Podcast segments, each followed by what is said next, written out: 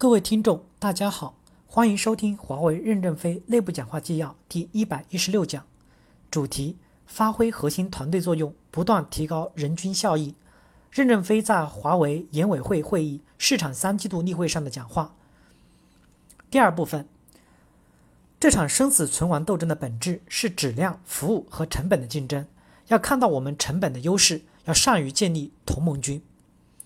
虽然摆在我们面前的困难是不能完全回避的，但是要认识到，在成本问题上，我们还是占了优势，特别是与西方公司相比。首先，我们在研发成本上和国际公司相比，我们只有三分之一左右，我们现在的泡沫还不是很严重。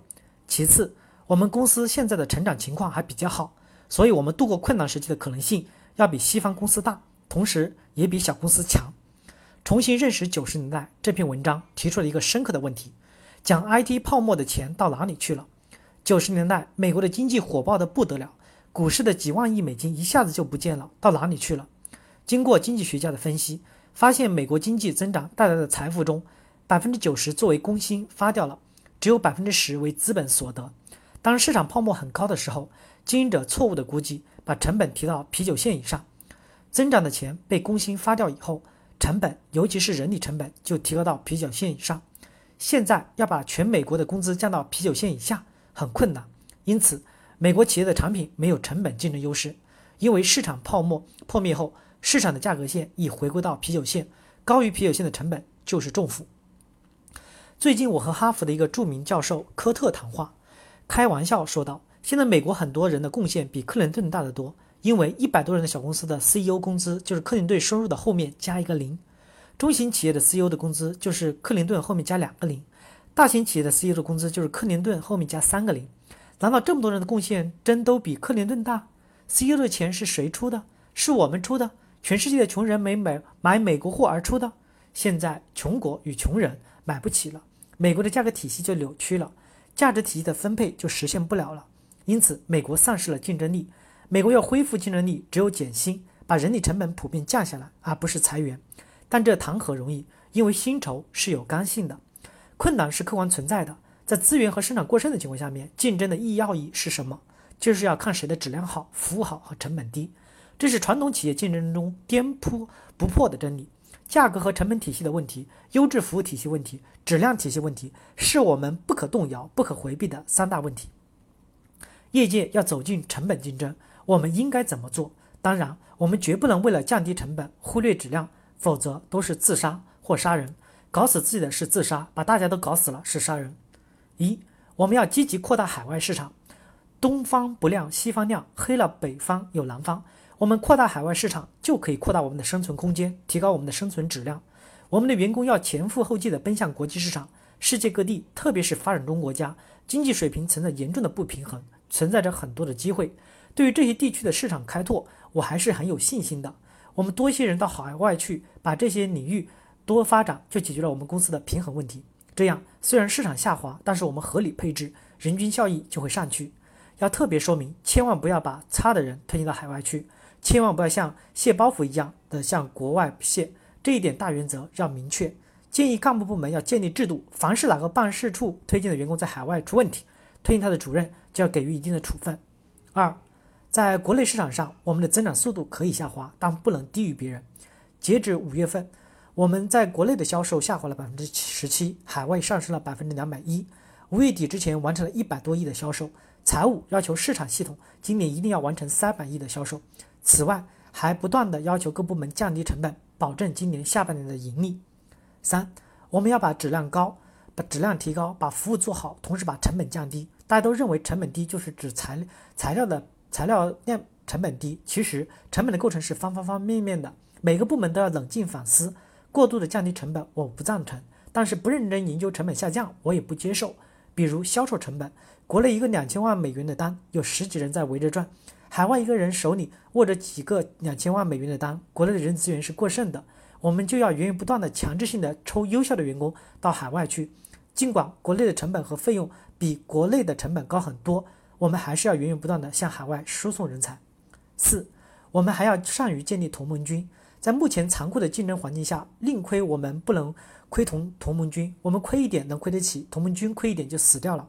我们现在有两百多个同盟军，只要他们不做和我们竞争的事情，不伤害我们的利益，我们就要保护同盟军的利益。比如我们的通信代理口分销这个口会出现很大的困难，但价格越来越低，给代理的利益越来越少，你们要研究怎么能保护我们的同盟军。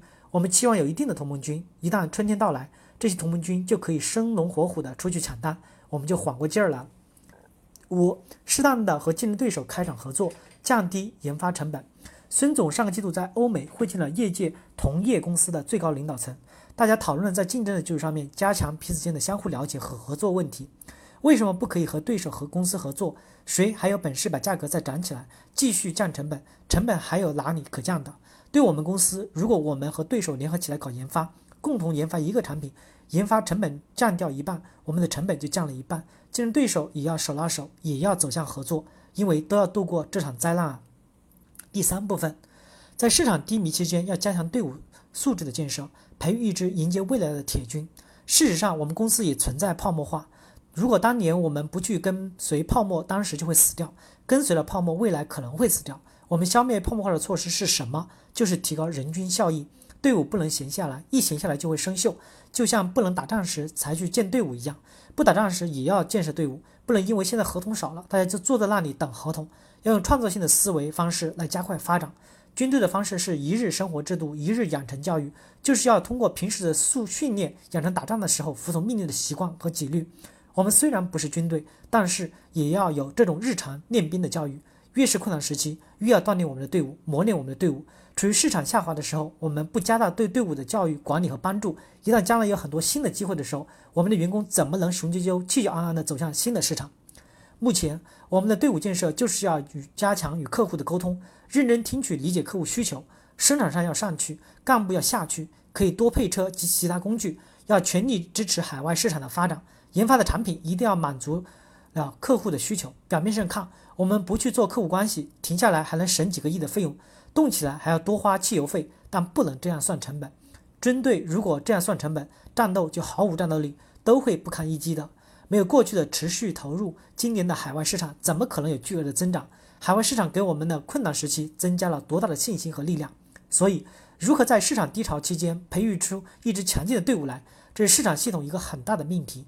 要强化绩效考核管理，实现末位淘汰，裁掉后进员工，激活整个队伍。我们要贯彻末位淘汰制，只裁掉落后的人，裁掉那些不努力工作的员工或不胜任工作的员工。我们没有大的结构性裁员的计划。我们的财务状况也没有到这一步，和竞争对手比起来，我们的现金流还是比较好的，可以支持我们在冬天的竞争，实现末位淘汰，走掉一些落后的员工，也是有利于保护优秀的员工。我们要激活整个组织。大家都说美国的将军很年轻，其实了解西点军校的培训体系和军衔的晋升制度，就会知道，通往将军之路就是一条艰难困苦之路。西点军校就是坚定不移地贯彻末位淘汰制度。有人问，末位淘汰制度实行到什么时候为止？借用基的一句话来说。末位淘汰是永不停止的，只有淘汰不优秀的员工，才能把整个组织激活。激活了一百多年的长寿秘诀就是活力曲线。活力曲线其实就一条强制淘汰曲线。用韦尔奇的话讲，活力曲线能够使一个大公司时刻保持着小公司的活力。基一活到今天得益于这个方法。我们公司在这个问题上也不是一个三到五年的短期行为，但我们也不会急于草草率率对人评价不负责任。这个事要耐着性子做。我认为冬天对我们来说不一定是坏事，因为我们没有走到恶性化的边缘，正好这使我们冷静下来，好好调整我们的队伍，调整我们的结构，抓住这个提高人均效益的好机会，确保冬天过去，春天到来的时候，我们的组织结构和战略队形保持不乱。所以，虽然受行业的环境影响，整个市场销售下滑，但队伍的士气不能衰退，还要雄赳赳、气昂昂地奔赴前线。越在困难的时候，越要看到光明的前途。如果大家把今天的困难都看成是很大的困难，那红军在长征中怎么会想到未来会胜利？在卫国战争中，卓雅和舒拉被德军包围的情况下，还能想到胜利？克劳克劳塞维茨战争论中有一句很著名的话：要在茫茫的黑暗中发出生命的微光，带领着队伍走向胜利。战争打到一塌糊涂的时候，高级将领的作用是什么？就是要在看不看不清的茫茫黑暗中，用自己发出的微光，带着你的队伍前进。就像希腊神话中当科一样，把心拿出来燃烧，照亮后人前进的道路一样。越是在困难的时候，我们的高级干部越是要在黑暗中发出生命的微光，发挥主观能动性，鼓起队伍必胜的信心，引导队伍走向胜利。所有领导们一定要像丹科一样，一定要像克劳塞维茨所形容的高级将领那样，在茫茫的黑暗中鼓舞精神，激励斗志。大家呢鼓舞士气，高唱着歌向前，最后活下来的可能就是华为。克劳塞维茨这句话对我个人的鼓舞是非常大的。大家都知道，在文革中，我个人受到挫折比别人大得多，根本就看不清楚未来的前途，也看不清楚光明。不管是来自家庭的社会影响，还是个人的努力奋斗，还是来自社会，但是那个时候我是靠自己把电子计算机、数字技术、自动控制等自学完的。虽然我那时看不到任何光明，我家人也开玩笑的说，没什么用的东西也这么努力学，真是很佩服感动。由于结交了一些西安交大的老师。这些老师经常给我一些有益的书看，我也是在那个时代熬出来的。如果我没有在那个时代看到光明，荒废了那个时代，我就不可能在今天这个时代站起来。所以，正因为我们对未来的胜利有一定的信心和把握，我们才敢把谜底讲穿。目的就是希望通过这一轮艰苦的艰难困苦，锻炼培养一批好干部。面对这场艰难困苦的斗争，我们的高级干部一定要振奋起来，不要有太多的悲观情绪。如果说有悲观的情况，你也不要有地方可去。这个行业处处都是悲观，不可能有乐观。